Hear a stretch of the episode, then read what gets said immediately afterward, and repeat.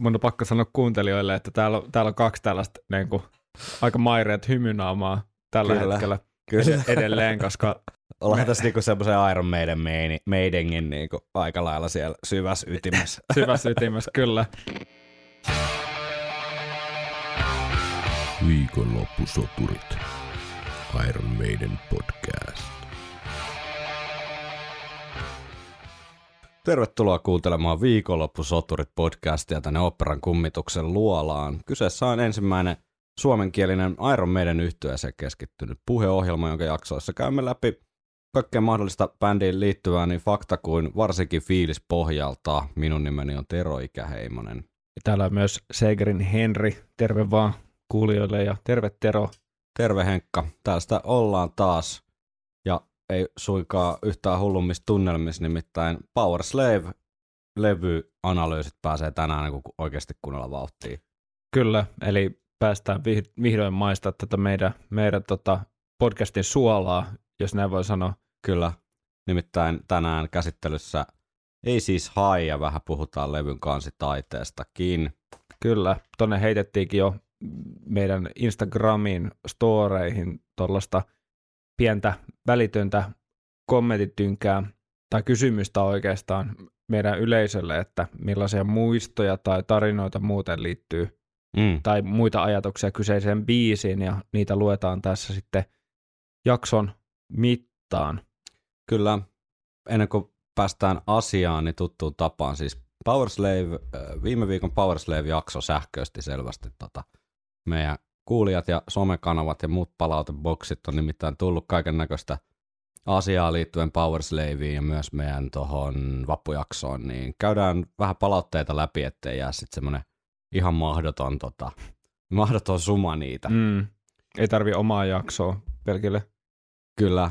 Vappujaksossahan meillä oli teemana eh, muiden, muiden bändien viittaukset Iron Maideniin heidän, heidän tuotannossa ja kuten arvata saattaa, niin missään nimessä niin kuin täydellinen listaus ei ollut ja pyydettiinkin, että jos jotain olennaista teidän mielestä puuttuu, niin saa laittaa viestiä tulemaan ja sieltä mainittiin palautteessa muun muassa Ed Gein England-kappale, kotimaista osastoa sitten Martta Hakalan Steve Harris niminen biisi, jossa tuota, jonkun verran selkeä Iron Maiden viittaus kieltämättä on. Sitten SMC Hood Ratsin äh, biisi nimeltä Iron Maiden, jossa myös saattaa olla jotain pientä viittausta tähän rockbändiin. Ja sitten palautteen antajan mukaan lainausmerkeissä Suomen NoFX, eli Anal Thunderin Fight the Evil, niin siinä tota, tota, tosiaan vähän, ei, eh, tota, ei siis hae kappaletta tapaillaan ja muutenkin hieman tämmöinen meidänmäinen tunnelma, niin näitä ainakin oli kuulijat meitä muistuttanut. Joo, nyt tuli mieleen tässä, että me ollaan luvattu jo tehdä aika monta eri playlistia, mitä ei ole koskaan tehty, mm. Mutta tässä on olisi aika, oi- aika tota, oivallinen idea kanssa playlistiksi kuunnella tota vähän kaikkea genrejä sekaisin, mutta kaikissa on selkeä yhdistävä tekijä. selkeä teema. niin, Joo, ehkä pistetään sille listaan jo, jonoon. tekemättömät playlistit. Joo, se on aika pitkä. Niin Niin voi mennä, mennä tota kyllä. Vielä hetki, että sinne päästään. Joo, sitten myös liittyen tuohon vappujaksoon, niin Viituksen Teenage Dirtbag biisi herätti muisteluita. Parikin eri kuulijaa tota, laittoi muistoa, kun Viitus oli Nummi Rockissa 2001 esiintymässä ja Joni muun muassa kirjoitti, että tuli nähtyä Viitus Nummessa ja saivat todella kylmää kyytiä. Lavalle lensi kiljupönttöä ja koivuhalkoa.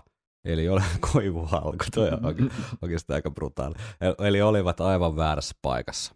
No, Nummirok haki silloin vähän linjaansa muutenkin. Joo, tästä Sami vielä osas, osas sitten sanoa, että kuulemma kuusi pulloakin lentänyt lavalle. Ai ai ai. Ei, Siihen voisi laittaa rajan, että sitä ei välttämättä kukaan an- ansaitse, mutta ei, eikä ansaitse kyllä koivuhalkojakaan. No, Kiljupönttö on vähän silleen hölmö, että siinä menee vaan hyvät juhannuskiljut sitten haaskuun.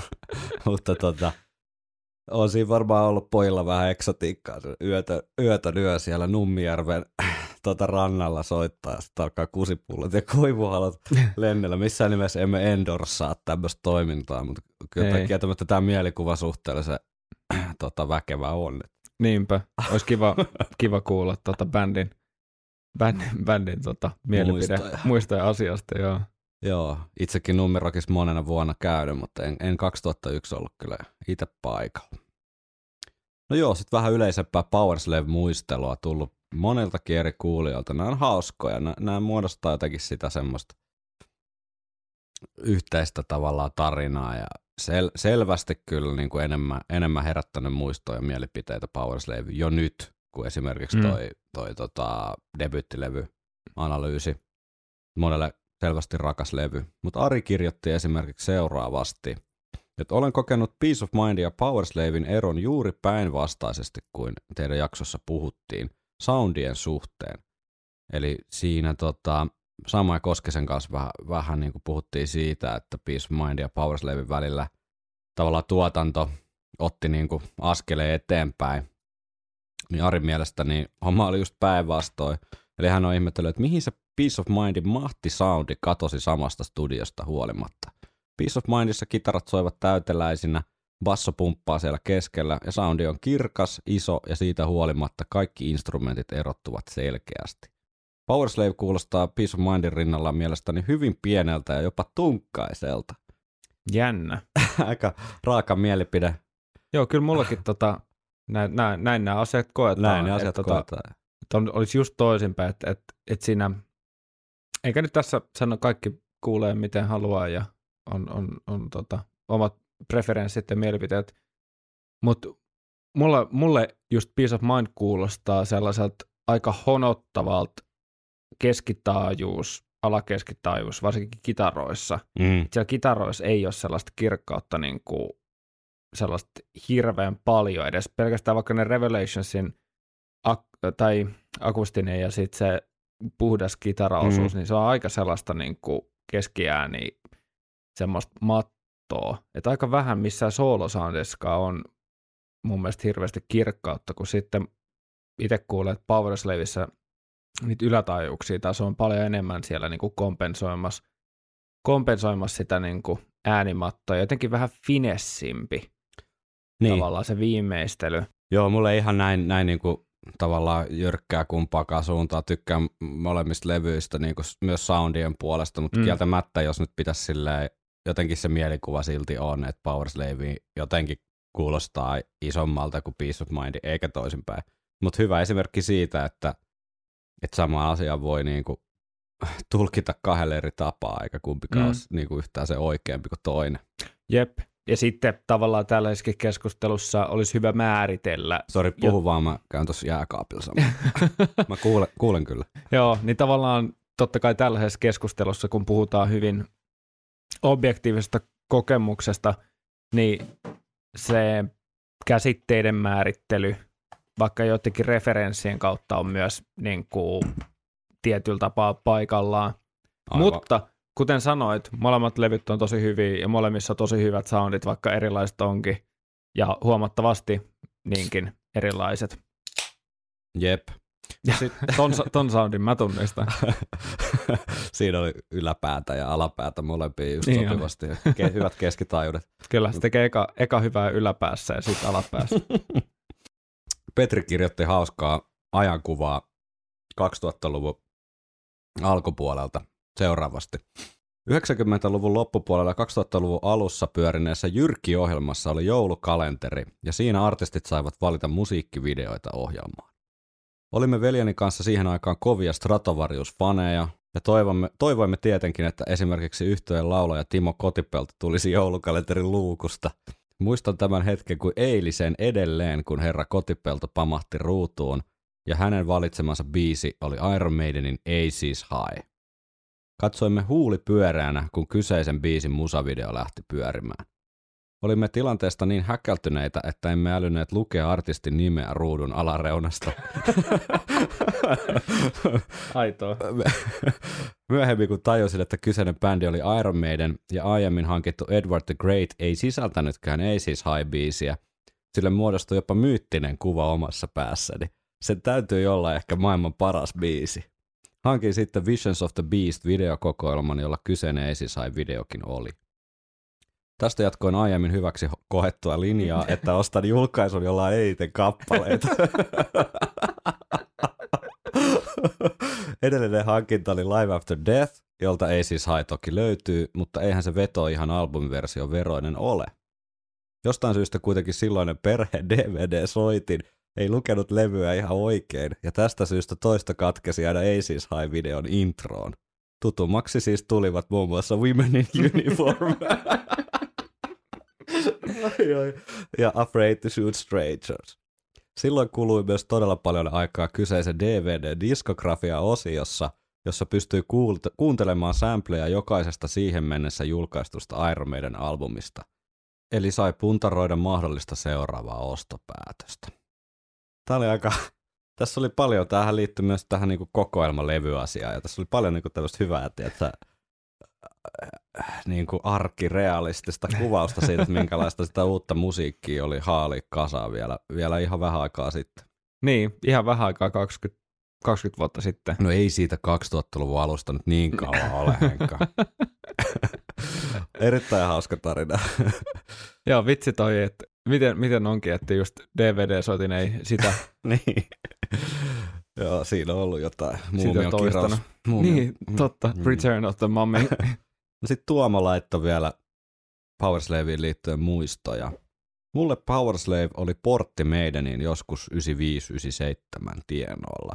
Hollolan kirpparilta Isoproidi osti meidänin vinyylejä 10-15 markan hintaan. Kaikki priimakuntoisia. Ihan hyvä, hyvä diili. Meidän lapsuuskodin pioneereista 80-luvulla kaikissa kodeissa oli kunnon, kunnon stereosysteemit vai mitä. Luukutettiin Powerslavea vinyyliltä ja se ei ikinä ole kuulostanut yhtä hyvältä. Kuulla soundi, upeita kitaraharmonioita, melodioita ja kaikki hyviä biisejä. Samaistuin Samaa Koskiseen siinä, että nopeat biisit maistuivat tuolloin. Blast of the Blade ja The Duelist olivat meistä unohdettuja helmiä ja ovat edelleen. Tiukka, mutta silti ilmava soundinen levy, parhaimpia levyjä maailmassa, yli, yli genre-rajojen. Joo, aikanaanhan kyllä stereoihin laitettiin suhteessa niin kuin ihmisten tiedätkö, niin kuin tulotasoon niin aika hyvinkin fyrkkaa. Joo, Mä muistan, muistan, että meilläkin oli tosi hyvä laatu.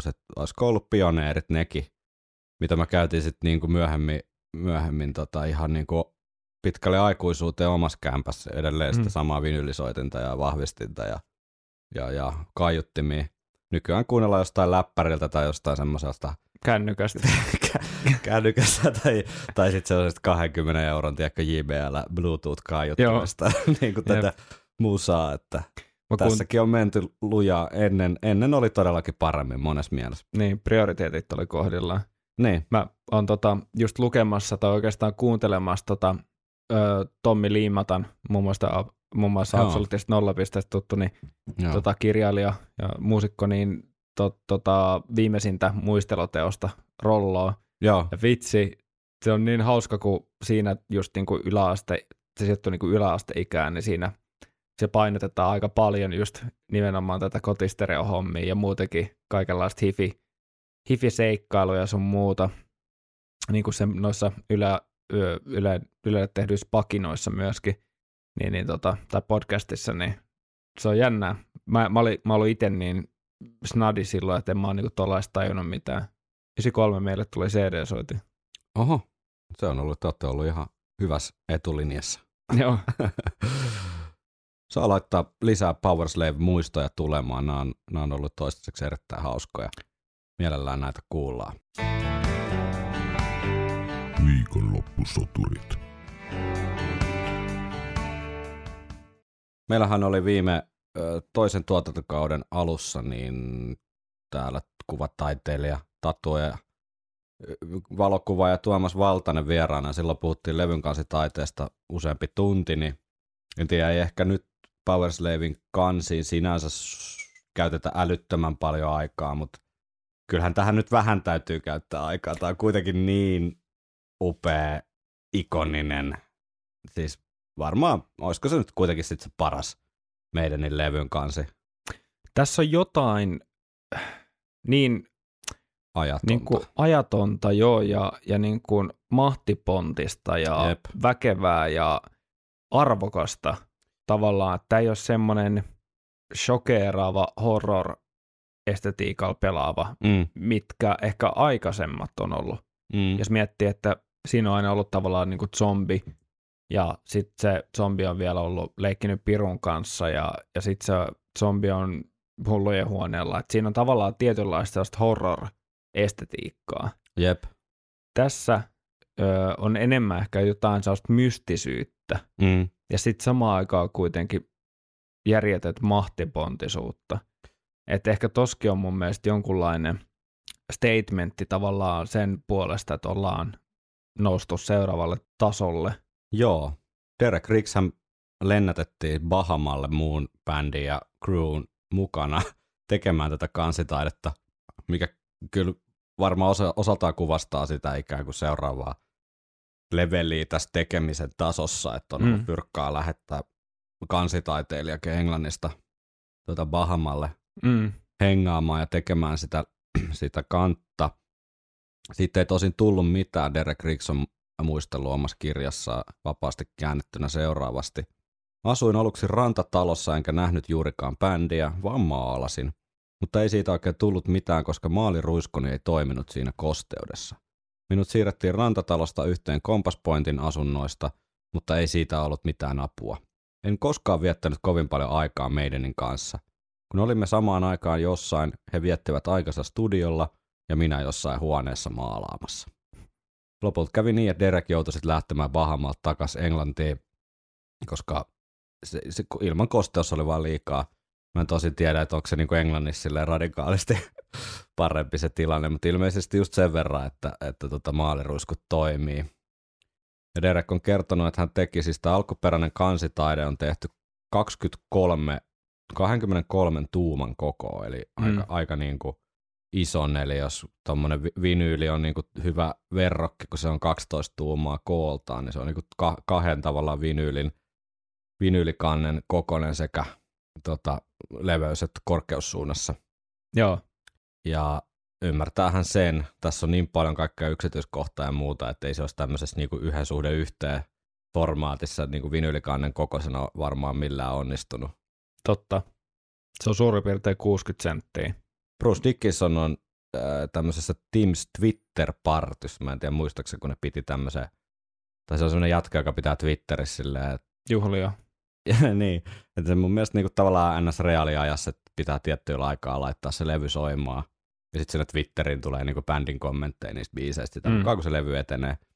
Niin sieltä poimittuna niin Bruce Dickinson sanoi, että tämä on yksi lempikansistani mahdollisesti ikinä, mutta ainakin meidäniltä. Se on klassikko, kuin muinainen Egypti itse, ikuinen ja ikuisesti kiehtova. Ei, ei huono. Mun mielestä aika, hyvin sanottu. Aika hyvin sanottu, kyllä. Ja tosiaan silloinhan puhuttiin tuosta kansitaiteesta just Tuomaksen kanssa, että kun tää on niinku värikäs ja valosa ja tää on niinku ihan eri maailmasta kuin ne Mm. Tota, semmoiset oksettavan keltaiset niinku takakujat niissä alkupään kansissa ja, ja, Aina yöaikaa. ja Peace of Mindis myös semmoinen niinku kellertävä tavallaan, semmoinen ällöttävä fiilis. Niin tässä on taas se keltainen on tämmöistä tosi raikasta ja Joo, valosaa. jep. On tää, tää on niin vastakohtainen kaikkeen. Jep, löytyy kaikkea Egypti, Egyptin mytologia viittausta, sieltä on Anubis-hahmoja ja pillerin pyörittäjää ja kobraa, joka johtaa kuolleita faaraoita matkalla tuon puoleeseen. Ja, ja, ja. sitten tässä on myös, myös jo niin kuin aika paljon näitä Derekin tavallaan piilovitsejä täällä, Joo, mitä sit, mikä räjähti sitten ihan käsistä siihen, siihen tota Somewhere Timeen jep. mennessä, mutta täältä löytyy muun muassa tekstit Indiana Jones was here, Mikki Hiirenpää ja äh, ihmettely, että mitä, että eikö täällä ole Guinnessia tarjolla. Jep, ja sitten täällä on tällainen hieroglyfi, joka varmaan edustaa, tai kuva, mikä edustaa niin kuin taiteilijaa itseään. Täällä on niin kuin tällainen selkeästi kirjoituspöytä, tai, tai tämmöinen niin kuin taiteilijan pöytä, Joo. jonka edessä on polvillaan Joo, tämmöinen hahmo. kyllä. Ja Eddie on mun mielestä tosi tyylikkäästi tavallaan läsnä tässä, että Joo, periaatteessahan se on niinku siellä sarkofagin sisällä ikään kuin, mutta sitten se on myös tässä niinku isona tämmöisenä sfinksihahmona. Joo ja sitten nämä mittasuhteet tässä Ihan on niin kuin, valtavat. ja tämä syvyys. Siinä on upea Tavallaan. niinku perspektiivin käyttö. Joo, että miten pieneltä tavallaan se katsoja tuntuu, kun se on Jep. silleen alaviis, alhaalta ylöspäin ja todella niin kuin massiivinen toi rakennelma ja sitten ne pie, pienet ihmiset on semmoisia ihan pikku hiirulaisia siellä ja linnut lentää sieltä. Joo, toi lintujuttu on mun mielestä ihan loistava lisä, Niin koska on. sitten kun sä huomaat sen, Jep. niin se on tavallaan, siinä on niinku sitä liikettä. Joo, liikettä ja tulee niinku just sitä tässä. mittakaavaa, koska linnuthan ei, ei lennä hirveän matalalla välttämättä. Niin, jep. Ja sitten myöskin tota, tää, tuot pyramidin huipusta laskeutuvat nämä salamoinnit tai tämmöiset niinku sähköiset, mi- mitkä, mit, miskä näitä nyt kutsuisi, tämmöinen kihelmöinti. Joo, kielmöinti, joo. Se on ihan hyvä sana. Ja Niin, nerokas, nerokas ratkaisu myös sitten takakannessa tavallaan se näkymä on sitten sieltä Niin, eri kyllä. haaron välistä ulospäin. Tämä on selkeästi ehkä pikkasen nopeammin. Se, Tehty. se ei ole ehkä ihan niin, niin kuin timanttista. Tässä on niinku yksityiskohdat tuossa, tai syvy, syvyys ja varjot ja kaikki on tässä edissä selkeästi tavallaan tämä finessi. Niin, Sitten tuolla näkyy tuo viikatemies, joo. joka Derekin näitä trademarkkeja. Ja myös eh, niin kuin etukannesta vielä, niin aika hennosti toi Iron Maiden logo, ja itse asiassa levyn nimikin on tosi hennosti siinä etukannessa. Tuolla myös toi kul- kullattu fontti on aika makea, ja myös toi Power Slave tekstin fontti on aika makea. Niin jo. Sekin on myös spesiaali, kun se on tällainen kultainen. Mm. Se kyllä varmaan myös tohon aikaan ollut semmoinen pieni, pieni bonus. Kyllä, Ja tuolla näkyy, näkyy tää takana myös toki sitten aurinko ja kuu samaan aikaan. Ja Tässä- fonttivalinta muuten vielä. Joo. Niin, ihan niin kuin nappi. erittäin nappi. Ja myös tämä bändikuva, mikä tässä vinyylin tota sisä, sisävihkossa tai sleeve, mikä tämä nyt on, taskussa on, niin on kyllä yksi hienoimmista. Tässä tosiaan bändi, bändi tämmöisen sarkofagi ympärille ja siellä viidak, tai siis vi, Viidakkomies. viikat, viikaton mies varjois vaan niin sielläkin. Ja on kyllä tyylikäs. Menee ihan sinne Peace of Mindin aivonsyönti niin kattauksen rinnalle Joo. siist- siisteimpien meidän kuvien joukkoon. Jep. Ja se on mun mielestä hauskaa, että jos miettii sitten tota live, ja siinä on jätkät vaan niinku farkkuu ja mustaa Niin, päällä. Niin. On vähän tuollainen niinku heavy harniska. totta. Verrattuna siihen, niin sit siihen kiertue kostyymiin, niin tämä on Niin. aika hillitty. Niin. Tai johonkin Summerin Time sisäkanne Niin. bändikuva, kun muistaakseni Nico McBrainilla on joku college Joo, kolleget päällä siinä. Ja niin jo. Niin jo. Mut sitten tässä on hauska, hauska tota yhtymäkohta mun mielestä tuohon live-juttuun. Se, että tuolla on sisällä tosiaan toi muumio. Joo, sitä Ja vähän si- tiisataan. Niin, sitä sitä- vähän tiisataan Jep. siinä. Joo. Kun sehän ei tavallaan se muumio-homma tuu tässä kummaskaan näistä niin kuin etukannessa eikä takakannes silleen viitata siihen mitenkään, mutta tossa on tuommoinen pikku teaseri, että mitä sieltä on tulossa. Joo, tavallaan kaikessa yksinkertaisuudessaan niin, niin tehty hyviä valintoja. Tästä on saatu niin kuin, yksinkertainen ja tosi vetävä, vetoava niin kuin paketti. Kyllä. Itse maestro, direktööri Steve on kommentoinut tässä ti- tiimin Twitter-bileissä kansitaidetta seuraavasti. Powerslavin kansitaide on eittämättä kestänyt ajan testin. Aihe on niin massiivinen, että, että Derekin tuli onnistua täydellisesti, muuten lopputulos olisi ollut korni. Se on aika pienestä kiinni, mutta mielestäni kansitaide on fantastinen Mm. eikä siitä oikeastaan mitään lisättävää ole tähän Stevin, Stevin statementtiin, että, että jos lähtee tämmöisellä niin kuin Egypti tiedätkö, linjalle, niin se, se olisi tosiaan voinut mennä myös pieleen Niin, kyllä. tai jotenkin lässähtää, mutta tämä on niin, kuin niin hieno. Tässä on otettu ne elementit ja niin kuin, tehty tarpeeksi, tarpeeksi oma Jep, siitä, mutta kuitenkin ne elementit on niin vahvoja, mitä sieltä on otettu. Että, jep, että en, mä en niin kuin, kerta kaikkiaan keksi mitään niin kuin nipotettavaa tai mitään negatiivista koko Jep. paketista. Ö, mikä sen kaverin nimi oli muuten, kun menehtyi? Se m- m- Markus Kau. Joo, täällähän lukee täällä lopussa, että this album is dedicated to the memory of Marcus Cow, a good mate and a great guy. No niin. Hmm. Hyvin, hyvin tuommoiset persoonalliset, persoonalliset viestit saatu Markuksesta sitten kehiteltyä. Joo, levy julkaistiin 3.9.84, eli itse asiassa Power Slavein tai World Slavery Tour oli ehtinyt siinä vaiheessa jo alkaa tuolta Itä-Euroopasta.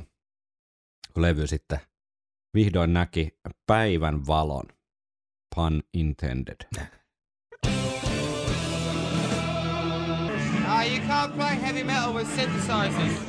Kahdeksan biisiä Powerslavella, kestoo 50 minuuttia 48 sekuntia. Merkille pantavaa, että Dave Murraylla ei ole ensimmäistäkään biisikreditointia koko levyllä. Seuraavan kerran vastaava tilanne oli vasta sen jutsulla. Hmm. Eli Ei tullut ajateltua totakaan. niin, että tota, muiden kädenjälki, sieltä löytyy Härriksen om- omia yksin tekemiä kappaleita, muun muassa Aces High, Lost for Words, The Duellist ja eeppinen, kai näin voi sanoa, Rime of the Ancient Mariner. Ja sitten sit löytyy aika paljon tätä Smith Dickinson-osastoa, että Minutes to Midnight, Adrian Smithin biisi, Brucein sanat, Flash of the Blade, kokonaan Dickinsonin nimi laitettu, Back in the Village, Smithin, Smithin säveli ja Dickinsonin sanat ja sitten vielä Power Slave eli Dickinsonin oma biisi.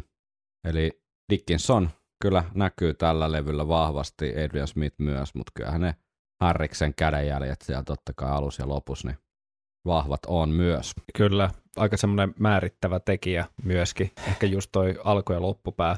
Niin, kyllä, kyllä, kyllä. Mutta kyllä Brucea tavallaan kiittäminen, no sit kun päästään joskus Hmm. muutaman viikon päästä tuohon Powerslave-biisiin, niin Joo, tästä kyllä. koko teemasta on, niin kuin, että hän on kuitenkin sen tähän ikään kuin tuonut. Joo, Ei siis High. Biisihän on varmasti niitä siellä Trooperin, Number of the Beastin, Run to the Hillsin, Fear of the Darkin kanssa niin kuin siinä melkein tässä porukas ihan varmasti. tunnetuimpia meidän biisejä. Monille se portti huume, Niin, kyllä.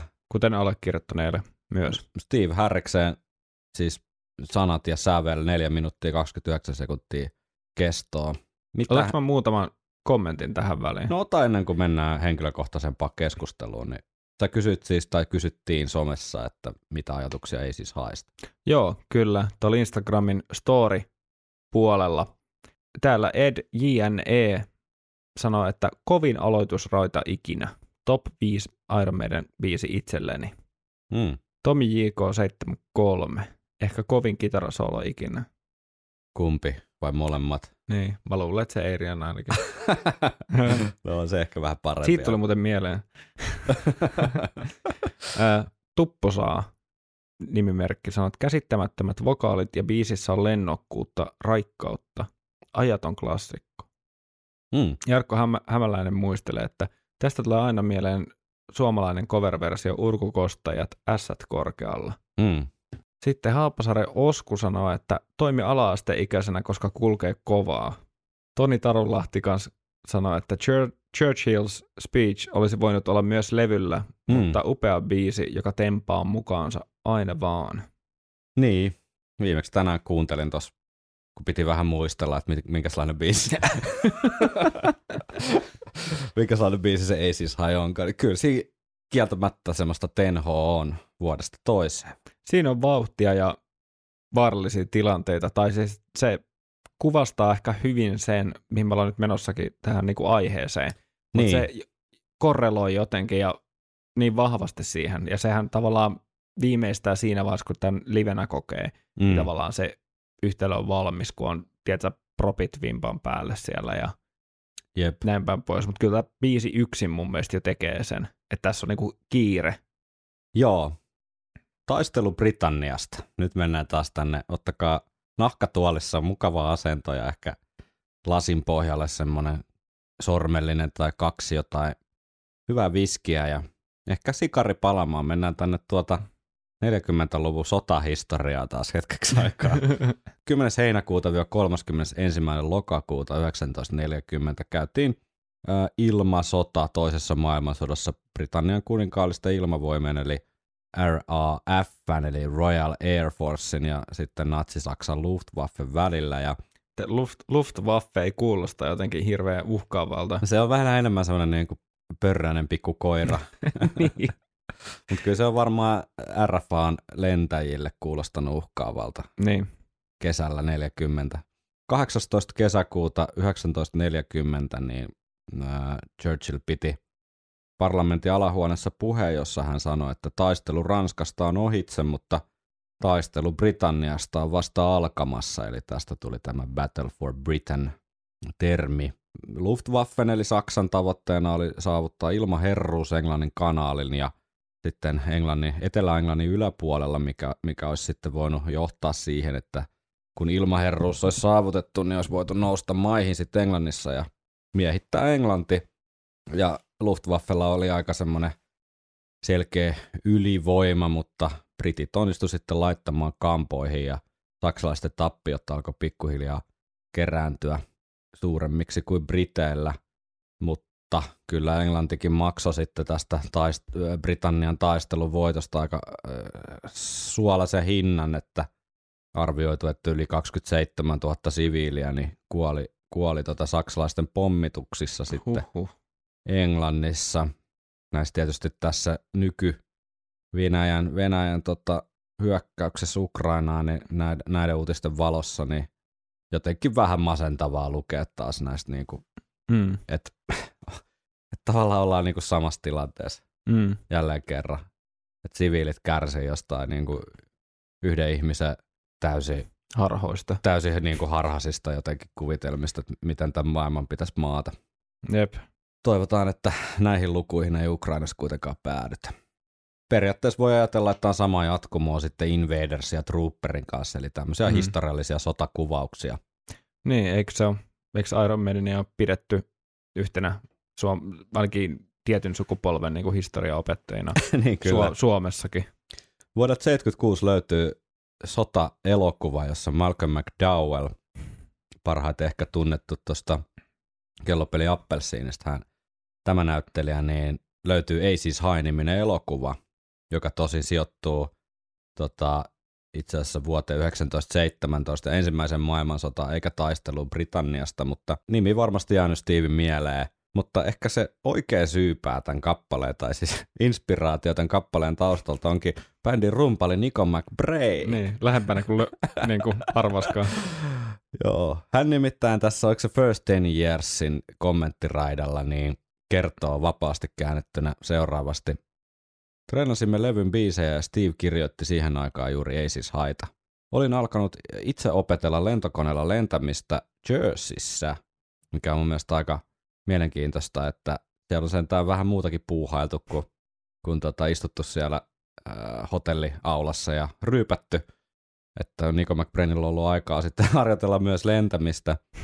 Hän ei ehkä tähän biisin kirjoittamiseen niin paljon osallistu, että siellä on varmaan ollut sitä loppuaikaa.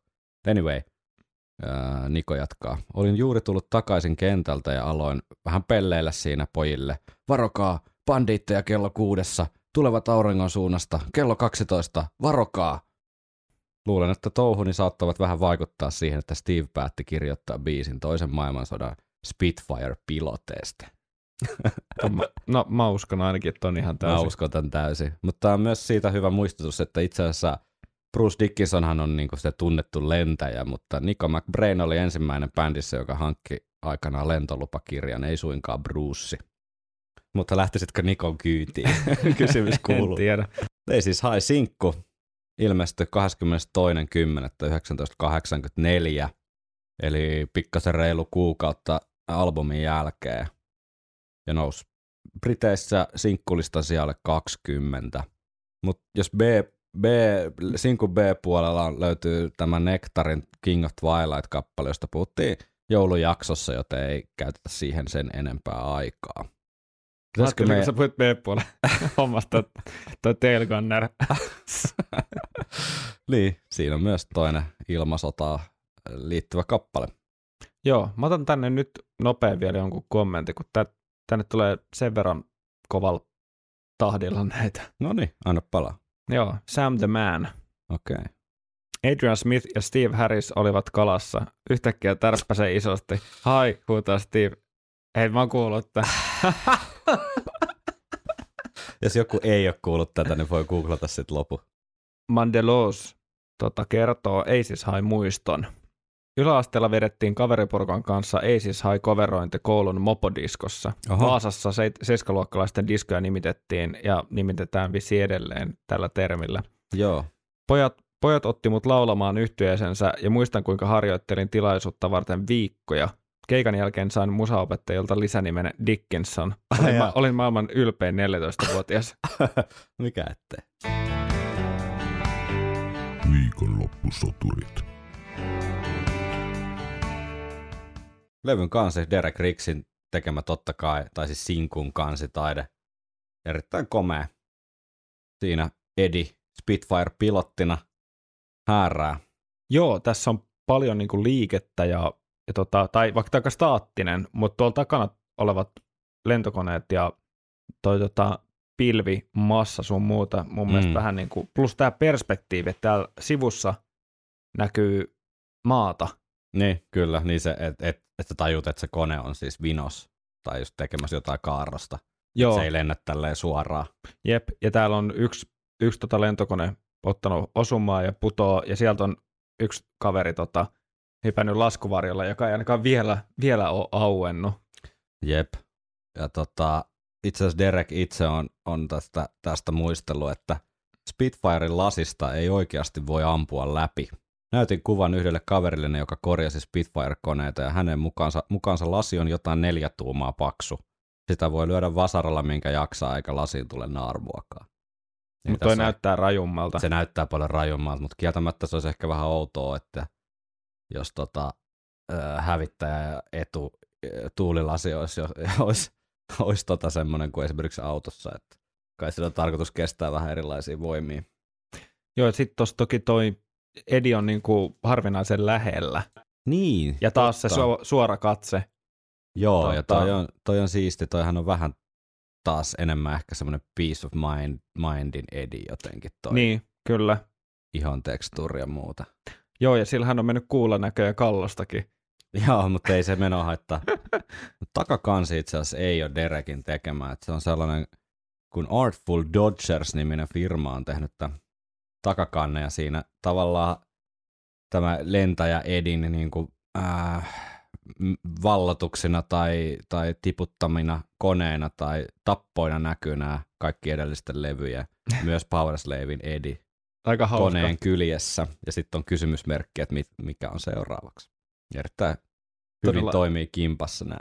Joo, tosi hauska ja tämmöinen toimii tämmöisenä viittauksena myös Mm, niin kuin Iron Maidenin historiaan kyllä. tavallaan. Että jos, jos tämä on vaikka eka juttu, monille tämä on voinut olla ensimmäinen levy, mitä on ostanut Iron Maidenin ikinä, Niin, niin kuin tämän biisin takia. Ja voi Niin. kuvitella, että on ollut- ollutkin. niin, Ja sitten katsoo tänne taakse ja sä näet ekaa kertaa niin, nämä muut naamat. Eli että mitä, mitä tämä on. Että jep.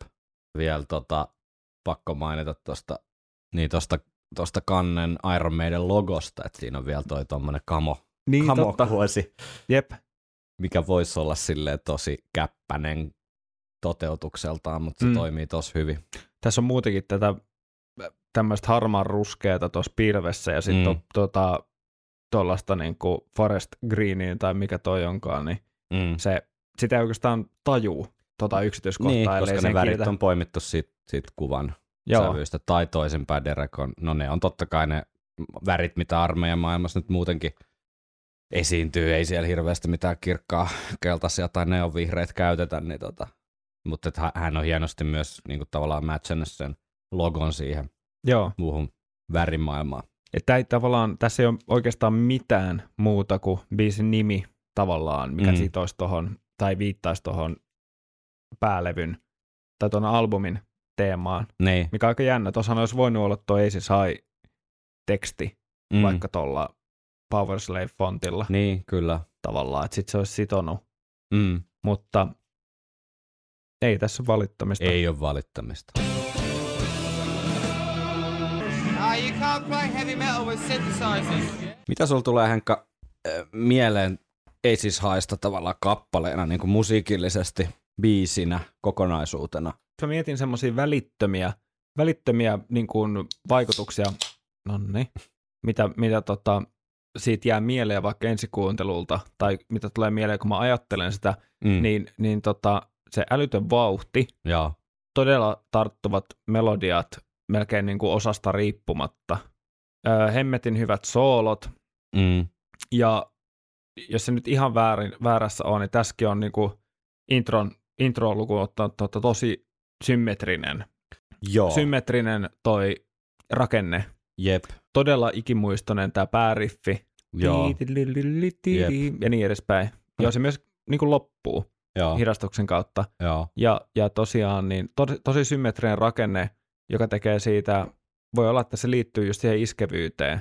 mm, Ja, mutta myöskin intro on mun mielestä sellainen, mikä heti ensi kuulemalta, niin jos tykkää yhtään tällaisesta musiikista, niin kyllä nappaa niin kuin mukaansa. Että kyllähän sen takia tämä on niin kuin keikoillakin semmoinen aika tyhmän varma aloitusbiisi.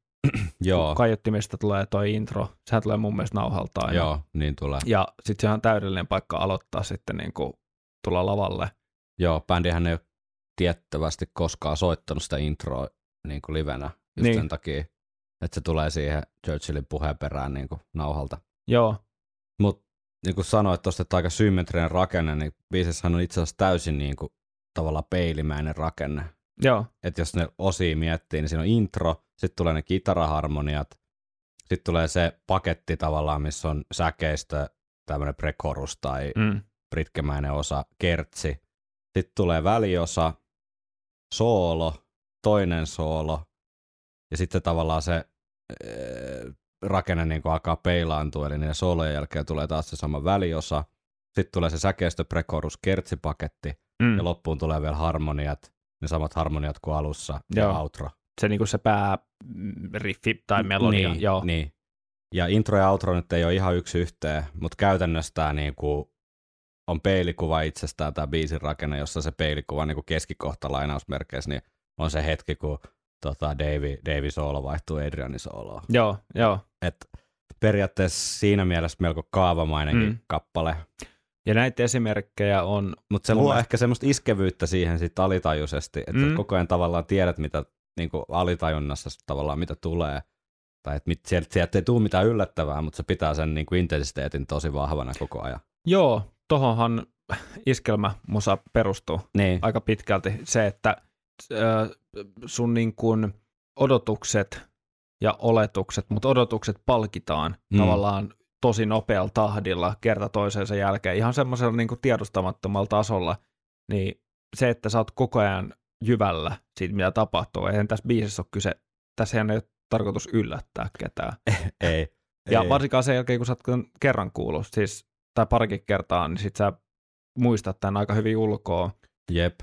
Ja, bi- bi- ja myös siihen kaavamaisuuteen liittyy ehkä se, että, että kaikki osat on käytännössä niinku saman mittaisia tässä kappaleessa. Aivan. Niin, että tosi, Ku- 16 tahtia, joo, pitkiä, ihan niin kuin pari poikkeusta lukuun ottamatta, mutta meinaan, että, se, että, että, että ne niin kuin palaset tavallaan menee tälleen niin kuin Lego, Lego-palikat putkes. joo, Että siinä ei ole niin kuin mitään semmoista, että tosi pitkää väliosaa tai jotain lyhyttä pikkukikkailua välissä, vaan ne on niin kuin tiiliseinä tavallaan. Niin, t- se tekee tavallaan mun mielestä niin tästä hengeltään tavallaan rockerin, Mm. vaikka tässä, tässä ei ole todellakaan sellaista blues niin kuin, vibaa, vaan Ei, tästä, tähän on, flirttaa niinku heavy, enemmän, tää on niin niinku heavy biisi. tämä on heavy metallia. Joo, Joo. jep.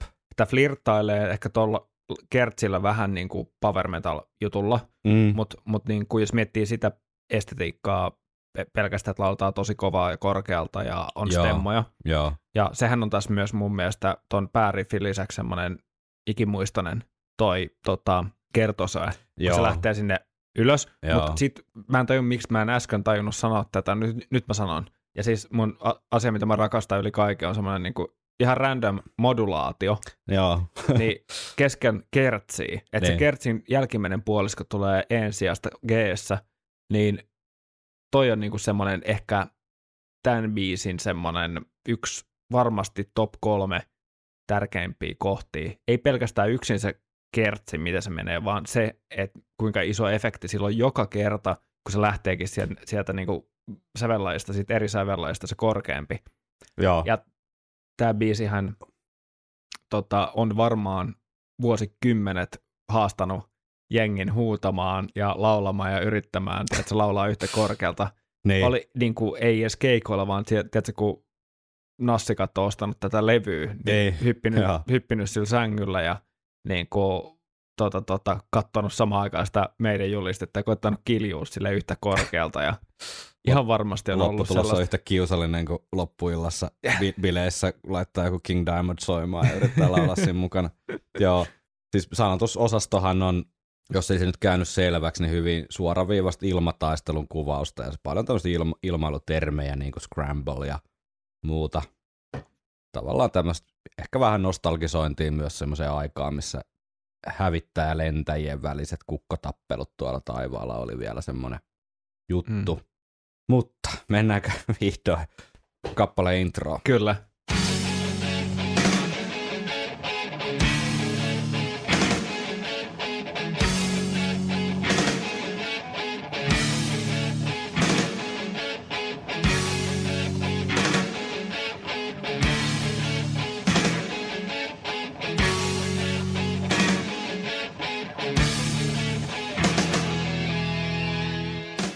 Tässä on paljon mistä tykätä, mutta mä nostaisin esiin vielä noin Nico McBrainin, tiedätkö, iskut tuolla. Ne jotenkin, niinku, jep, ne on niinku täydellisessä kohissa. Todella väkevät ja hyvin vielä niinku, hyvä soundi, just täydellinen soundi siihen.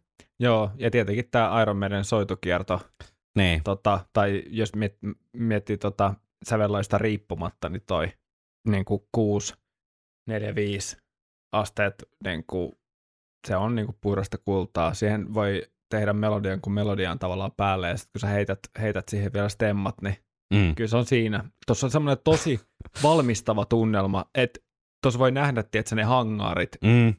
Just Tuossa on niin. vähän semmoinen, no, saa, mutta tarkoittaa, että noissa virvelijutuissa, Jep. niin sehän on vähän sellaista marssimaista Joo, joo, vibaa. ehdottomasti. Ja, ja joo. tavallaan tuossa on helppo nähdä hangaarissa, kun jengi on heittää Niin. haalari Noita päälle. Ja, Nahka, nahkakypärää, kyllä, nah, nahkamyssyä kireille. Ja, joo, kyllä. Ja siellä niin kuin, laitetaan jo potkureita, Kyllä. pyörite, pyöritetään potkureita ja tota, kone, koneet on käymässä Jep, ennen kuin, jep. ennen kuin tota balls to the walls. Kyllä. Mutta mahtava intro, odottava, toimii On. kaikessa yksinkertaisuudessa. Se on Se jännä- pelkkää samaa toista. Se on jännä just, että se, et, et, et näinkin tavallaan ää, niinku tu, tunnettu tavallaan nopea biisi tai mielikuva ehdottomasti niinku semmoinen nopea tykittely Mm. ei siis sai. Niin siinä on kuitenkin tämä pieni dynamiikka Joo. siinä, että siinä on tämä reilun 20 sekunnin niinku vähän odottava intro. Joo, ehkä tämä kuvaa sitä, sitä tota, jos ei sitä nousua, niin tämä on ehkä se, kun se propelli laitetaan tiedätkö, pyörimään. Joo, Ja joo. tämä lähtee sinne kiitoradalle. Ja sitten siinä vaiheessa, kun tulee toi hidastus ja tulee Joo. se release tuosta introsta, niin siinä vaiheessa se lähtee niin kuin Jep, ylös. Lähtee ihan täysin.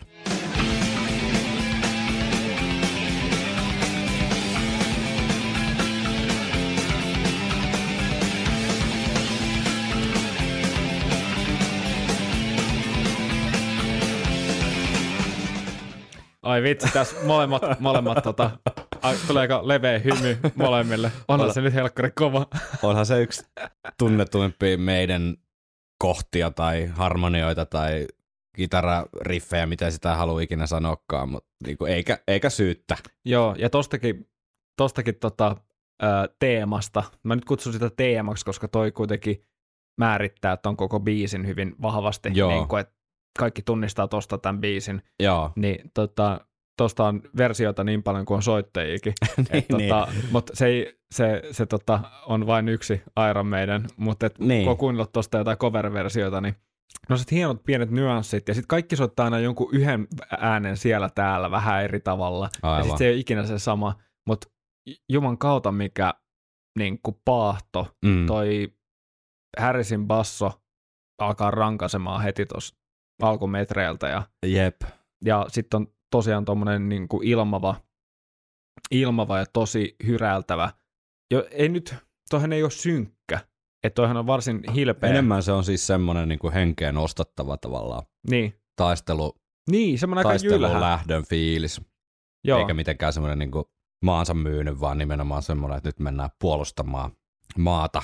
joo. Mutta siellä on se perustat on niinku tosi kunnossa, just toi tosi pahtava rumpu, rumpukomppi ja basso. Ja, Mm. ja tota, tota, tavallaan kaikessa yksinkertaisuudessaan toi, toi melodia, nimenomaan toi ehkä niinku ollaan matkalla sinne tota, taisteluun. Jep. Mennäänkö säkeistöön? Joo. Air Raid Siren pääsee alkuun. hyvinkin kirjaimellisesti.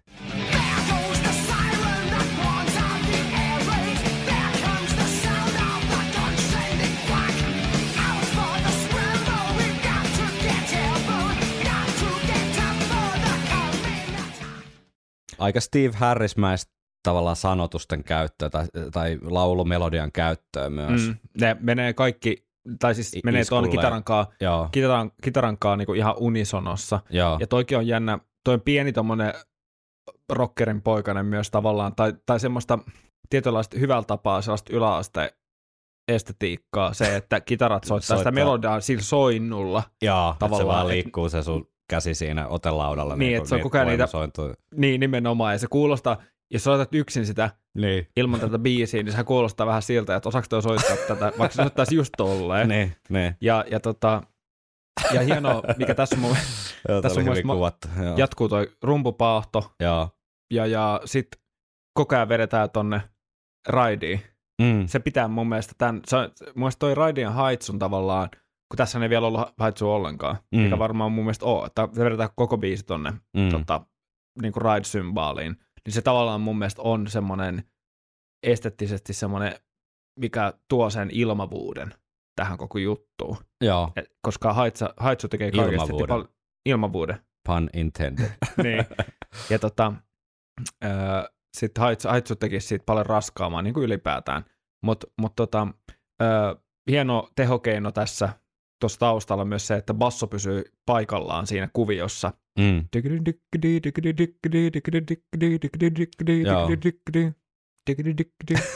Se loistava tehokeino niin kuin biisissä kuin biisissä luoda, luoda sellaista jännitystä. Mm. Mm. Että vaikka tässä on vauhtia, niin tässä on silti, ja se antaa taas, se basso antaa taas tilaa tuolle laulumelodialle tosi paljon. Aivan. Et tässä on yhdistel- Jos se vetäisi vielä sitä samaa, niin sit se olisi niinku- aika tukos. Sitten se olisi aika tukos. Sitten Niko soittaisi vielä haitsuuton. Joka isku. Olisi kiva Isku. kuulla, millaisia versioita tästä on ollut. Niin. Mutta mut tosiaan jää tilaa sille laululle, mutta myös ilmaisulle. Ja tässähän on niin kuin mun mielestä Bruse, tähän on ihan Brusen biisi. Siis silleen just, että Joo, kun tässä yhdistyy mun mielestä se laulu siihen Mm. Tota, tulkintaa. tulkintaa, koska Mm. on niitä biisejä kanssa, missä ei ole oikein välttämättä laulumelodiaa, että Mm. se perustuu enemmän siihen niin kuin, tota, tota, äh, no jos mietit vaikka Run to the Hillsia, säkeistö, kerro mulle millainen säkeistön melodia on. niin, kyllä. Eihän Joo. siinä ole säkeistön melodiaa, Niin. vaan siinä vaan paasataan ja kerrotaan sitä tarinaa ja tulkitaan, mutta se on silti semmoinen, että sä kuuntelet sitä tarinaa ja se siinä ei tule mieleenkään, että pitäisikö tässä olla muuten melodia tässä kohtaa, mutta Aivan. mun mielestä Brusen niin kuin parhaat momentit on tässä, kun ne yhdistyy. Mm. Ja toi koko tausta jättää tilaa sille. Mm. Tulee jo ensimmäinen modulaatio. Jep.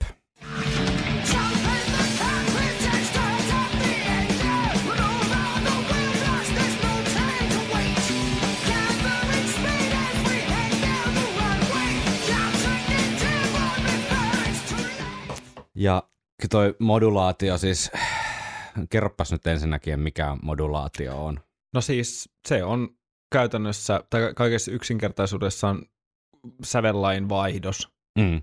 Siis nythän on, eletään modulaatioiden kulta-aikaa, kun tota, ensi viikonloppu on Euroviisut. Ja, ja siis Euroviisubiisi ei ole Euroviisubiisi, ellei siinä ole vähintään yhtä modulaatiota. Aivan. Mutta se on erittäin tehokas tapa niin kun, tiivistää tunnelmaa tai, tai muuttaa tunnelmaa tai ylipäätänsä tehokeinona käyttää, kuten mainitsin aikaisemmin siinä tulevassa kertosäkeessä, Joo. että se niin kuin, muuttaa kireämmäksi sitä meininkiä. Ja tässä on taas tämmöisiä huomioita, mikä on mun mielestä mainitsemisen arvoisia tässä modulaatiossa, niin öö, pitäisikö muuten tehdä semmoinen jakso joskus, missä on vaan suosikki Iron Maiden modulaatiot. Top 10. Sellainen puolentoista tunnin erikoisjakso. Mutta mut tota, musta tässä on huomioarvosta se, että basson reki- rekisteri menee ylemmäs mm. ja kitaran rekisteri puolestaan alemmas. Eli, eli ne lähtökohdat oli about samat. Tota, niin jos mietitään sitä suhdetta, että missä kitara ja basso oli tuossa äsken, niin ne oli niin kuin oktaavin päästä toisestaan, mutta sitten tässä kohtaa basso siirtyy ylemmäs sinne kitaran rekkariin soittamaan sitä korkeammalta sitä ja sitten kitara taas menee alas. Mm. Mahtavia tehokeinoja. Joo, ja siis toi niinku vi- viimeistään vielä jotenkin, että se kiristää sitä, just sitä jännitystä silleen. Ja laulu, laulu Et nousee. tuntuu jo, että kuunnellessa loppuu jo niinku happi, ja sitten on pakko saada joku, tiedätkö, helpotus tähän intensiteettiin. Joo, ja sitten sit tota, laulu menee sinne ylemmäs, tulee intensiivisemmäksi. Mm. Mm. Sitten bassokin erottuu siinä ylemmäs rekkarissa enemmän. Sieltä lopussa tulee se, sieltä tulee se. Ja se tässä erottuu enemmän vielä, että sinne tulee niinku liikettä, liikettä vielä enemmän. Ai vitsi, tämä levyversio kuulostaa kyllä hyvältä. Mä huomaan, että sä oot kohtalaisen liekeistä tänään. Mennäänkö, mennäänkö, mennäänkö prekorukseen? Yes.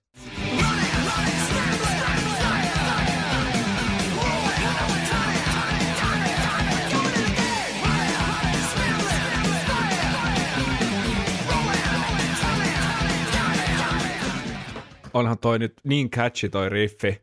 Se on tosi catchy ja sitten Samajahan viittasi viime jaksossa noihin, noihin delay-hommiin, että se tavallaan Brucein, br, niinku Bruce vastaa itselleen kai, kai, kaikuna, Mm. niin mun mielestä ne on todella, todella toimivat ja just silleen säästeliästi käytettynä, mutta tossa se efekti on niinku tosi raju, niin. Niin, on niinku vedetty silleen yhteen toista, Jep. mutta se toimii superhyvin. se toimii joo ja se myös erottaa tätä pikkasen niin kuin biisinä yli, ylipäätään, kun eihän, eihän tähän asti ole niin kuin ihan hirveästi Jep. käytetty mitään. Siis ehkä vähän samanlainen efekti ollut kuin sen, että sulla oli stemmoja pitkästä aikaa, niin kuin, Niin. niin. tiedätkö, isosti stemmoja tai jotain efektoituu lauluun. Joo. Niin sillä, että, että heti ekas biisissä tulee tuommoinen voimakas tehokeino, Mm. tekninen tehokeino käy, käytettyyn, niin tota, mm. ei sellaista niinku ihan hirveästi kuule loppujen lopuksi. To- Tosi tiukasti soitettu ja rumut pahtaa edelleen vähän niinku sillä samalla. Mutta on mun hauskaa, että miten tämä biisi on, on tavallaan ton rumpujen osalta tosi simppeli ja pahtoo. Niin jo. Sinne tänne fillejä toki, ja totta kai tämä on hienovarainen biisi, että tämä ei kuulosta millään muulla tatsilla samalta. Mm. Tolla, toihan on vähän, voisi pitää niin kuin McBrainin tämmöisenä nimikko-komppina. Ja tota, Niin. mutta loistava Britke menee takas tota Ehem, mistä toi säkeistökin alkoi alun perin, ja Kyllä.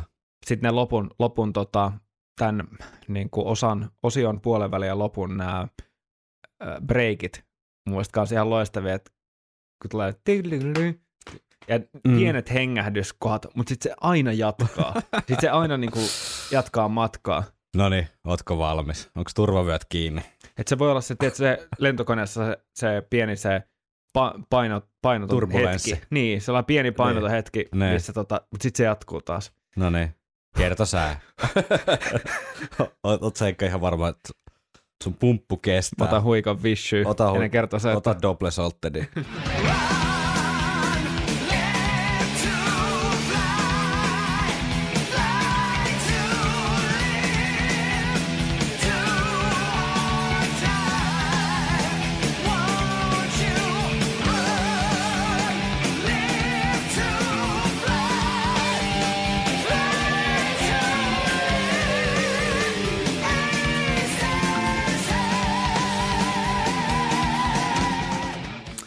No niin, annapas palaa.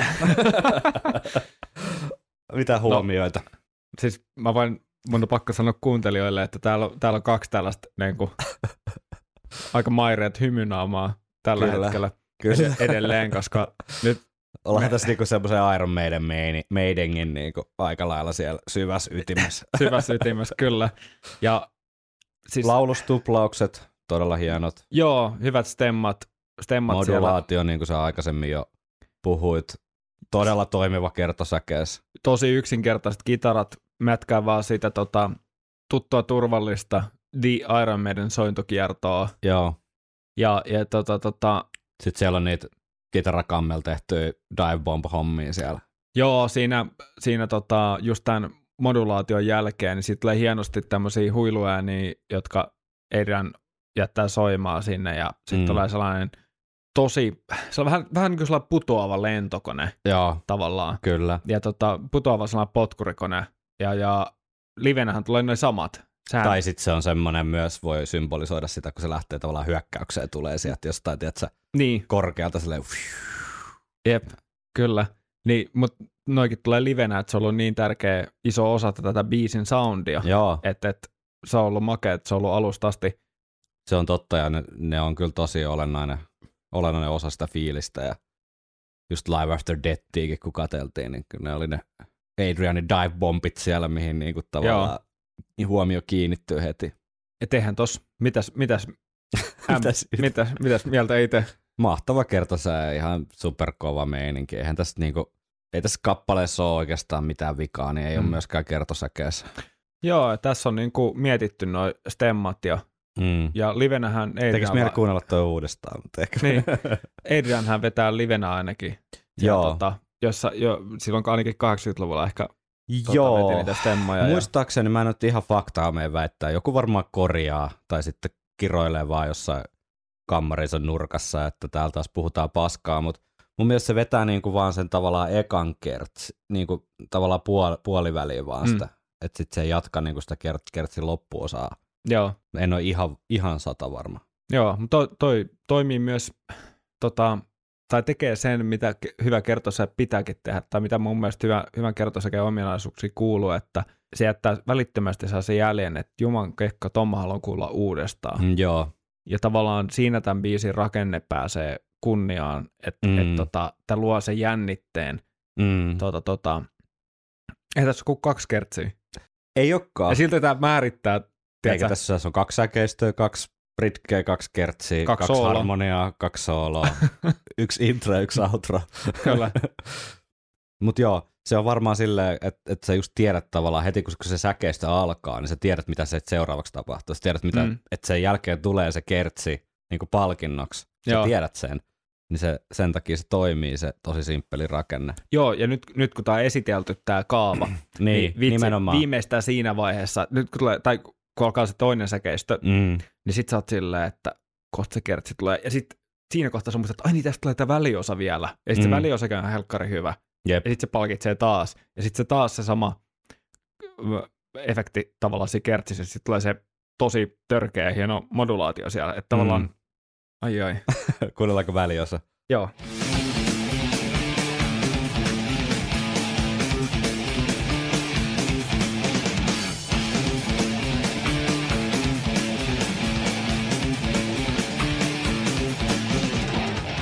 Toimii. Toimii, tosi, ja tosi tota, Ei mikään niinku supernerokas, mutta erittäin tarpeellinen pieni tiedätkö, hengähdys, hengähdystauko. hengähdystauko joo, ja tosi tyypillistä, että vedetään tuolta Aasta jotain tuollaista simppeliä. Tässäkin on mun mielestä hieno, viit, hieno viittaus tonne tavallaan siihen niin prekorukseen tai siihen bridgeen. Siinä on se Aivan. sama tota, tillilili, Totta. eri, eri joo. sävellaista toki. Joo, sitä mun piti sanoa, että tälleen maalikonkin korvaan, niin, niin tota, se kuulostaa koko ajan kuitenkin ei siis Joo, vaikka se tunnelma on pikkusen eri.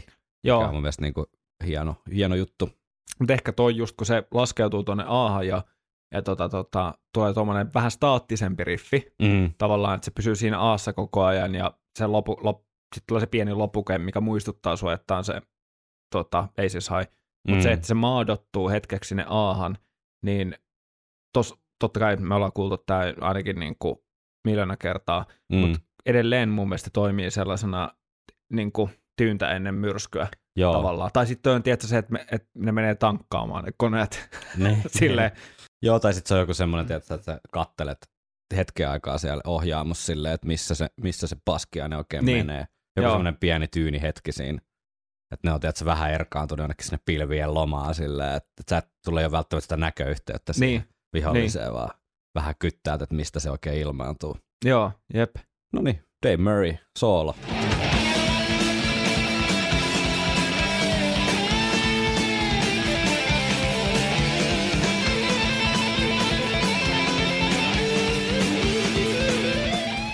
Tosi Dave Tosi siinä, Dave Murray. Siinä menee tavallaan niin kuin Dave bingo. Et sä, siinä on sellaista ö, tulisuutta. Joo, Sieltä tulee loppuun ne legato joo, nostatukset ja bendi, ja se alkaa sillä semmoisella pikatulla tremolo bendillä ja tota, ää, näitä vapaiden kielti, kielen käyttöä. Et siellä on niinku sellaista työkalu, samaa työkalupakkia ollaan Mm. käytetty tässäkin, tai käytetty samalla työkalupakilla kuin aikaisemmin, mutta on toikin mun mielestä niin kuin, tota, tota, hyvin semmoinen määrittelevä soolo, että kyllä tämäkin biisi olisi aika erilainen ilman just tätä sooloa. Jep. Ja tämän biisin, tai tämän, tästä soolosta tunnistaa jo tämän biisin, ja muista on, koska muista kaikki Davin soolot ei ole välttämättä ihan sellaisia. Mm. Että tässä on ehkä ollut jonkun verran ajatusta myös mukana. tai mä meinaan sitä, että tämä ei ole var- varmaan ihan improvisoitu. Niin, joo, kyllä. Mitäs sitten toi Adrian Oi, oi, oi, oi. Smithin mun poika? Suosikki sooloja. Onko jotain ennakkohuomioita vai Tykkään Adrian kuunnellaanko, Smithin sooloista. kuunnellaanko ensin vai? ja sittenhän tämä tota, tota, moduloi tähän toisen sävellajiin. Tää Aivan. nousee pikkasen. No niin.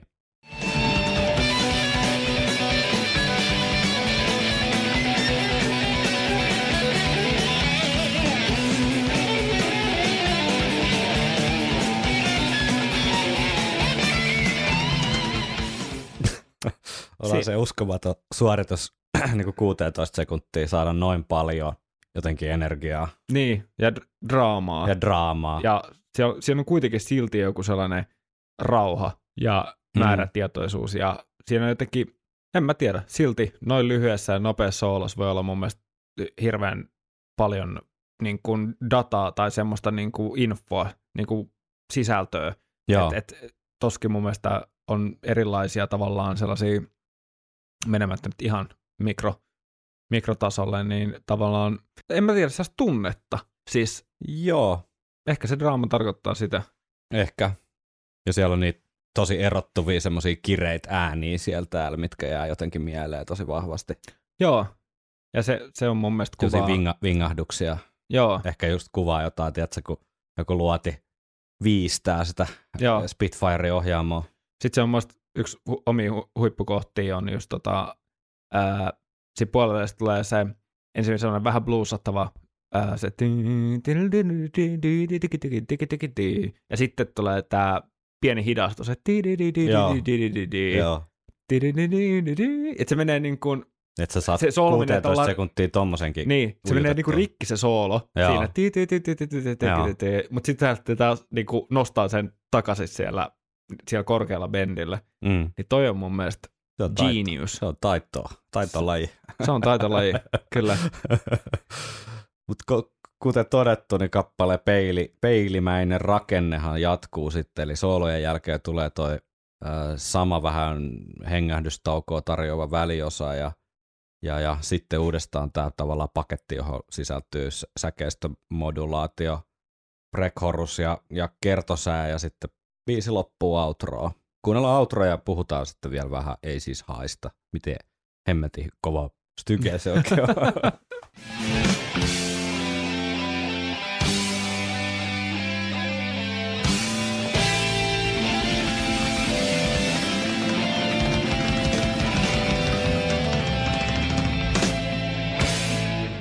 Mä jotenkin haluan vielä korostaa tätä Neron leimausta. Mä en tiedä, onko se sitten ollut, ollut tota tosiaan Nico McBrainin spedeily ansioa, mutta kun tätä on niin tosi vaikea kuvitella minään muuna kuin tiedätkö, toisen maailmansodan ilmasodasta kertovana biisinä.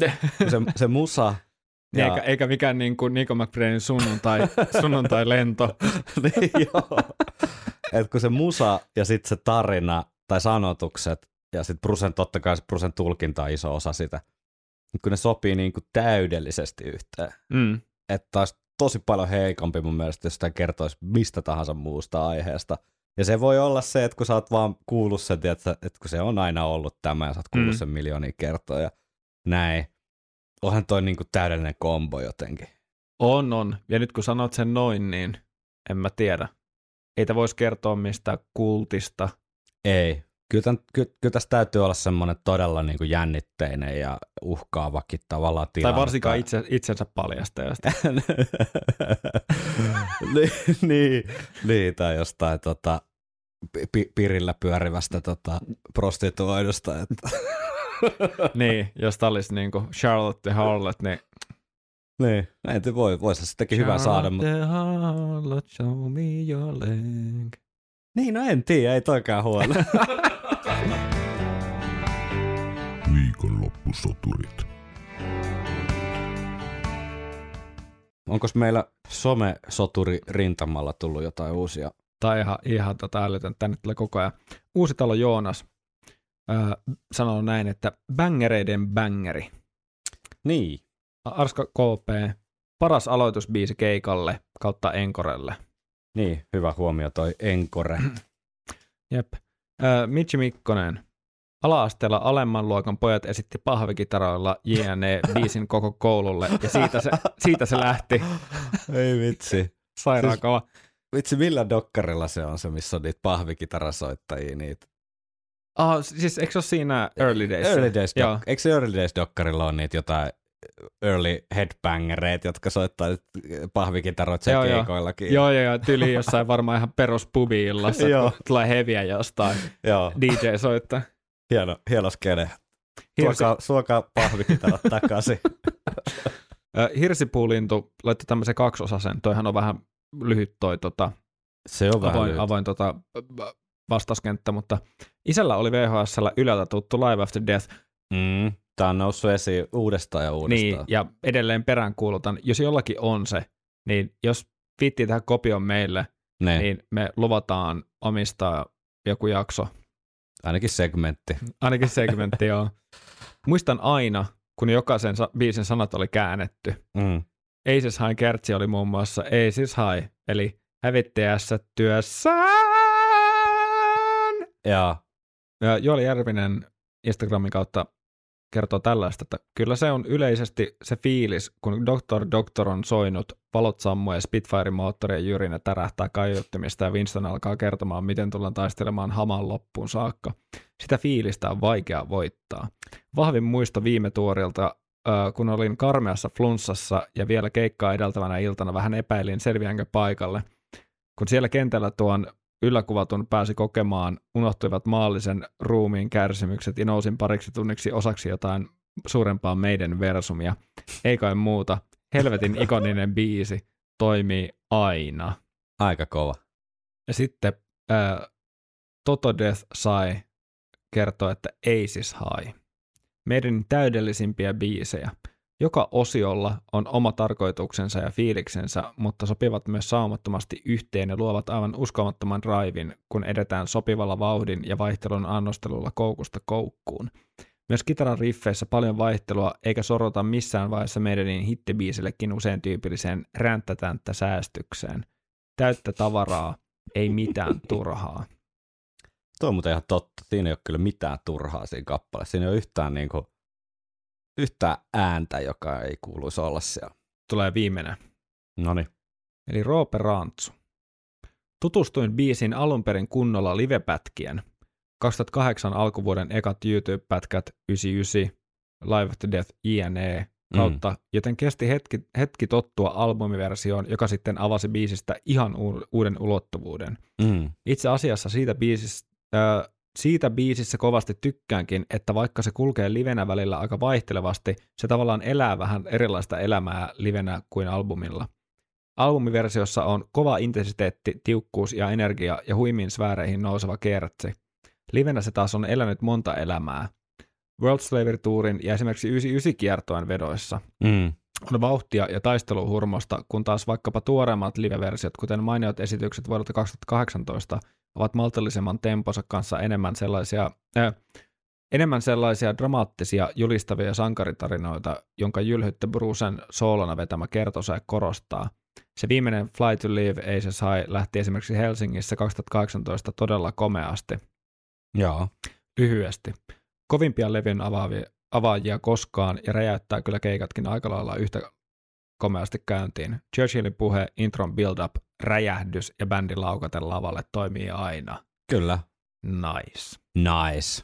Kiitoksia kovasti kaikille kommentoijille ja aina maanantai-iltaisin, tai siis about kahden viikon välein maanantai-iltaisin, niin kannattaa olla siellä in- Instagramin puolella tota hereillä, niin meille tulee jotain näitä ad hoc tota, kysymyksiä sinne. Kyllä. Jatketaanko analyysejä? Tehdään näin.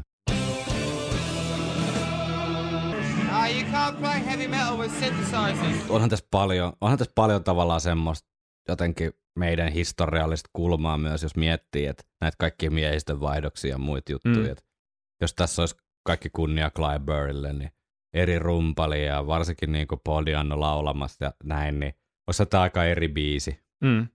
Ja tällä levyllä on muitakin hyviä esimerkkejä, sit kun päästään ainakin Rime of the Aged Marineriin, että miten paljon se Nikon ilmavampi hehe, soittotyyli Hmm. niin kuin tavallaan mahdollistanut sitten taas erilaisia juttuja tähän meidän ilmaisuun. Olisihan tämäkin varmaan ihan kova ollut Clive, Clive niin kuin juntta tyylillä soitettuna, en mä sitä sano, mutta niin kuin, tämä vaan tämä bändi soi jotenkin tosi hienosti kimppaan tässä.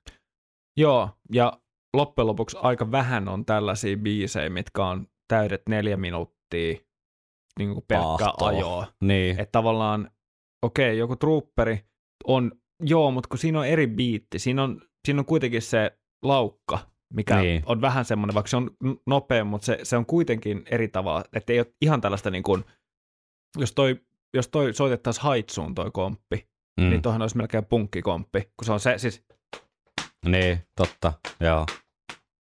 niin, tota, tommonen nopea, nopea heavy metal, Toi sun reisien läpsyttely varmaan tuli hyvin, tonne, tarttui hyvin tonne mikkiin. tartun mikkiin. Loistava biisi, ei kai tästä niinku mitään muuta sanottavaa voi edes olla.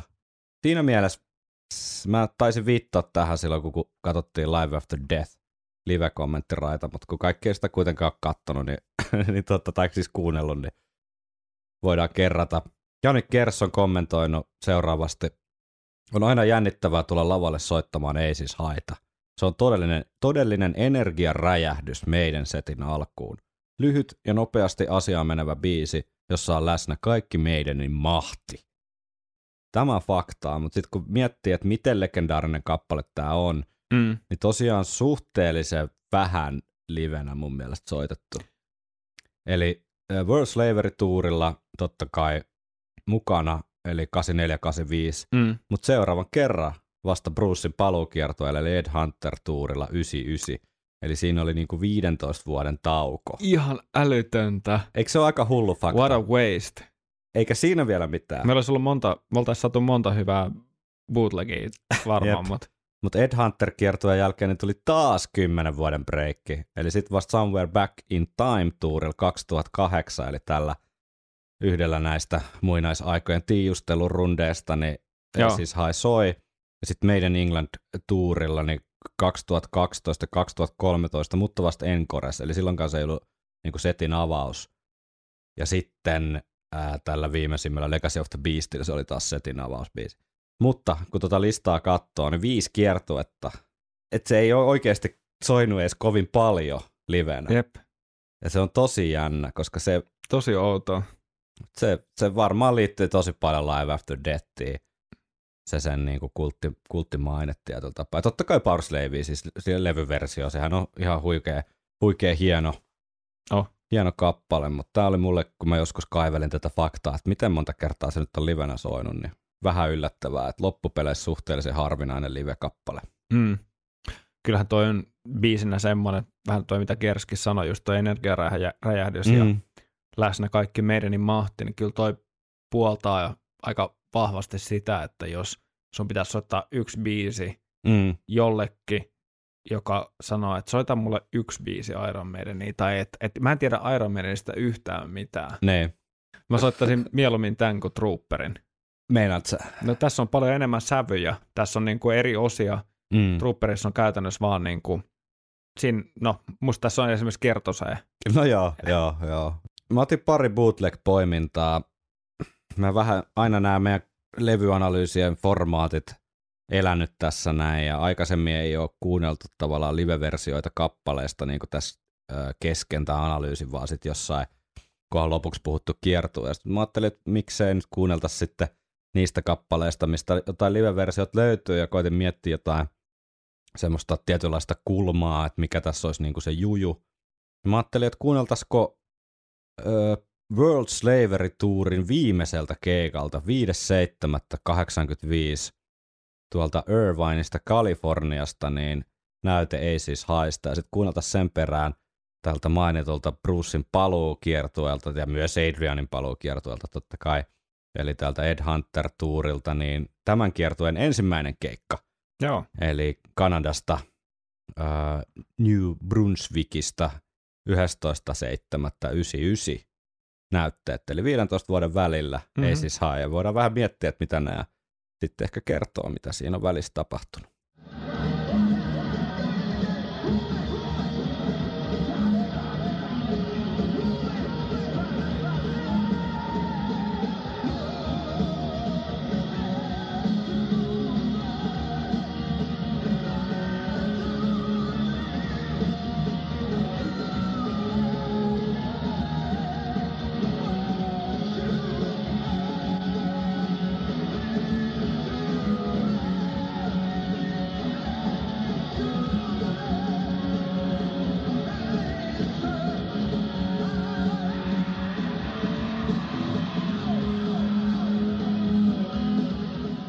Siinä siis tunnelmia pitkän ja raastavan World Slavery Tourin viimeiseltä keikalta. Tässä Aika hyvin lähti Eikö vielä. lähti tosi hyvin? Luulen, että se on saanut kaivettua niin sen viimeisen, Joo. että, niin kuin, että nyt vittu tää on viimeinen kerta, kun mun täytyy ei siis laulaa. Niin, niin että jotenkin motivaatio enemmän tuolla tuota, Kaliforniassa kuin jossain, Jep, jossain Balkanilla.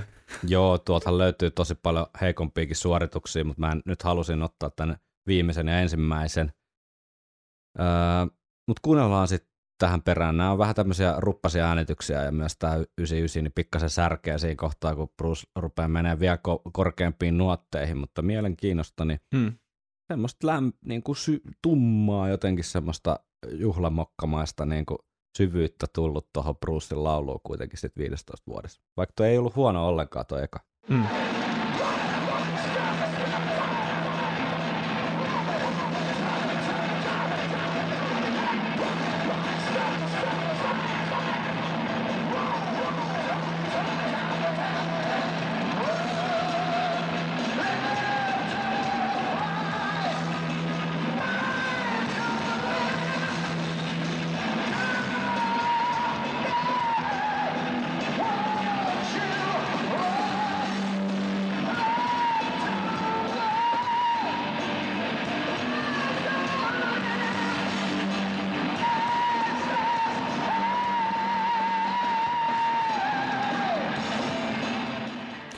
Tämä on mielestäni hauskaa, että Bruce niin kuin, on laulannut paremmin 90-luvulta eteenpäin, Jep, niin kuin jos puhutaan vaan live-hommasta. kyllä. Niin kuin mun mielestä se on vaan fakta. Se on fakta ja se varmaan se, kun hän pääsi irti siitä niin kuin, tavallaan meidän niin aika tiukasta live-rytmistä Mm. ja sitten samaan aikaan ehkä ollut niin kuin, aikaa vähän ajatella ja pysähtyä ja niin kuin, miettiä kaikkea, että tässä ei olla ikuisesti 230 että sitä ääntä pitää hoitaa eri tavalla ja näin. Joo, että tuolla kun noita bootlegeja ja ihan live, vaikka pelkästään Live After Death, kun kuuntelee, mm. niin Mm, siinä on aika, aika alussa, aika tota, äärirajoilla mennään. äärirajoilla mennään just niin kuin ei siis haissa pelkästään, Kyllä. mutta mut sitten myöskin, myöskin se meidän England-kasetissa, Mm. mm. kyllä siellä on aika, aika mo- moisia tota, hetkiä, mitkä olisi voinut ehkä laulullisesti mennä paremmin. En, siis mä voin katsoa ne edelleen ja kuunnella ja muista parhaita ikinä, mutta Joo. tavallaan se, että jos, jos mennään miettimään puhtaasti teknisiä mm. asioita, mm. niin muistaakseni joskus oli Infinite Dreams, mikä oli just vähän silleen, että okei, nyt ei ole hyvä laulupäivä, mm. mutta musta tuntuu, että laulusta on tullut paljon niin kuin, tasalaatuisempaa Mm. mm. Live-suoritusten osalta niin kuin just siitä Jotenkin semmoista eteenpäin. helpomman kuulosta. helpomman kuulosta, mutta se voi olla ihan puhtaasti myös Tekniikka. tiedätkö, laulutunnit, Niin, tiedätkö, kyllä. että, että siis ihan tavallista, että jengi käy ammattitasolla konsultaatiossa ja, Varmasti, ja joo. varmaan käynyt koko ajan, mutta varmaan vielä enemmän, että olen miettinyt, että miten mä saan enemmän irti niin kuin tästä Mm. tavallaan opin käyttämään näitä mun omia avuja ja niin kuin, tota, tota, omaa fysiikkaa ja Jep. ehkä sekin liittyy, totta kai vanheneminen myös liittyy siihen, että ääni muuttuu vähän, mutta se voi li- liittyä myös siihen, että aikaisemmin on kuulostunut paljon kireämmältä, niin ihan vaan sen takia, että se on oikeasti ollut Kireempi. se kireempää se yritys tavallaan. Jep. saada se ääni, ja sitten se ääni on tavallaan jäänyt sinne, koska se on ollut, niin en ole siis alan asiantuntija, mutta nämä on tällaisia pieniä niin kuin, Mm. Pienistä tiedon jyväsistä Kyllä. kasattu tämmöinen analyysi, mutta se on muista nastaa, että kiva, että se on mennyt niin päin kuitenkin, että et on kuitenkin sillä kompensoitu sillä meiningillä ja tulkinnalla ja helvetin hyvillä biiseillä. Niin, ja sillä Ja- älyttömällä niin kuin live-energialla, mikä ei sit Niin. taas kuulu, tiedät sä, nois jossain Niin. niin. bootlegeissa, vaan se on se, kun sä oot siellä paikan päällä, Joo. Joo. miten se ottaa se haltuun. Mutta se, että voidaan edelleenkin Mitä voi sitten niin hyvin, jälkikäteen miten- miettiä, että kumpi on niinku tärkeämpää. Se, että Niin. sä laulat puhtaasti silleen, että se kuulostaa vitu hyvältä vielä 30 vuotta myöhemmin kuunneltuna, vai se, että sä saat siinä hetkessä se yleisö vangittua. niin sun pikkusormen ympärillä. Niin. Joo, kyllä. Ja sit, sitten tota, mutta tähän niin kun, loppuun, tähän monologiin, niin tavallaan se, että kuinka nasta oli nähdä just, miten toikin kajahti silloin pari vuotta sitten. Superhyvin. Niin, niin, ja edelleen Mm. niin kuin, suhteessa, totta kai pitää suhteuttaa aina vähän just niin kuin, fyysiseen kuntoon sun muuhun, niin Mutta tuleekohan ei siis hae Hyvinkäällä? Katoppa, kun Brussihan on vähän puhunut, että jos sinne tulee niitä Senjutsun biisejä, niin. että esimerkiksi Senjutsu olisi niin kuin hyvä tapa aloittaa livesetti, niin se tarkoittaisi nopeasti sitä, että ehkä ei siis hae ei tulisi, vaan siihen saattaisi tulla setin alkuun tavallaan se Senjutsu-maailma. Että siinä tulisi ne ehkä Senjutsu, Stratego, Writing on the Wall, ja sitten mentäisiin siihen niin kuin Greatest Hits-osastolle. Se Mm. voi olla, että ei siis haeta ei hyvinkään kuulla. Tämä on mun oma Death of the. Celts vielä siihen. se tulee vasta Encore. Enkores. Mutta niin, totta. Vitsi, kun jollakin olisi joku, joku tota salamikrofoni siellä niiden ää, tota, harjoituksissa tuolla. niin jo. Joo, ei siis hai. Klassikko, kai näin voi sanoa. Niin jo. Erinomainen biisi. Niin. Klassikkoja syystä. Klassikko tavallaan. täysin syystä. Erittäin kova levyn ava- avausraita. Supertiukka energia. Hyvää soittoa niin kuin voimiensa kunnossa olevalta heavy bandilta. Joo, ja täytyy sanoa, että tämä nyt on aika paljon sanottu, mutta kyllä mun mielestä biisi noin ton tuotannon myötä myös on mun mielestä aika ajaton. Mm, on, on. Ajaton klassikko. On, siis on. sillä, että mun mielestä toi tekni, teknisesti kuunnellen tota soundia, niin tollastahan nykyäänkin tota, tota, pitkälle yritetään saada. Et tossa ei, tosta on niinku mun mielestä tota, karistettu viimeistään se tietynlainen niin kuin New Wave of British Heavy Metal tai, Aivan. tai, tai niin kuin proto-heavy sellainen tietyllä tapaa sellainen kuiva soundi. Joo. Sanoisiko, että semmoinen viisi tähteä viidestä tähdestä. Ihan helposti. Kyllä, tää, kyllä tää, tällaisenään niin kyllä tämä menisi ihan varmasti niin kuin 10 kautta 10, jos, jos niin kuin joutuisi aseella uhaten tekee jonkun niin kuin arvion tästä singlestä. Juuri näin. Ensi viikolla mennään Two Minutes to Midnight ja Lost for Wordsin tunnelmiin, eikö näin? Kyllä. Sitä ennen palautetta voi laittaa tulemaan tuttuja kanavia pitkin, joita on Instagram, Facebook ja sitten sähköpostiosoite viikonloppusoturit.gmail.com. Jos jotain töppäilyjä havaitsitte tai jotain omia huomioita, mitä ei osattu ottaa esiin, niin antaa tulla vaan myös ö, aikaisemmista albumianalyysikappaleista, eli ei siis haista. Joo, todellakin. Ja vinkatkaa kaverille podcastista, jos uskotte, että he tykkää Iron Maidenista tai voisi tykätä ainakin podcasteista. Mm. Ja myöskin laittakaa sinne arvosteluja ja sun muuta, niin nää ja aina podcastia sitten jonnekin eteenpäin jonnekin tuntemattomaan. Kiitoksia, Siinä oli kaikki. kuuntelit viikonloppusotureita. Tänäkin, Kiitos, kun kuuntelit tällä, Ei siis tälläkin haittaa. viikolla. Kiitos kun kuuntelit Ei siis. Ensi viikkoon. Yes, moro.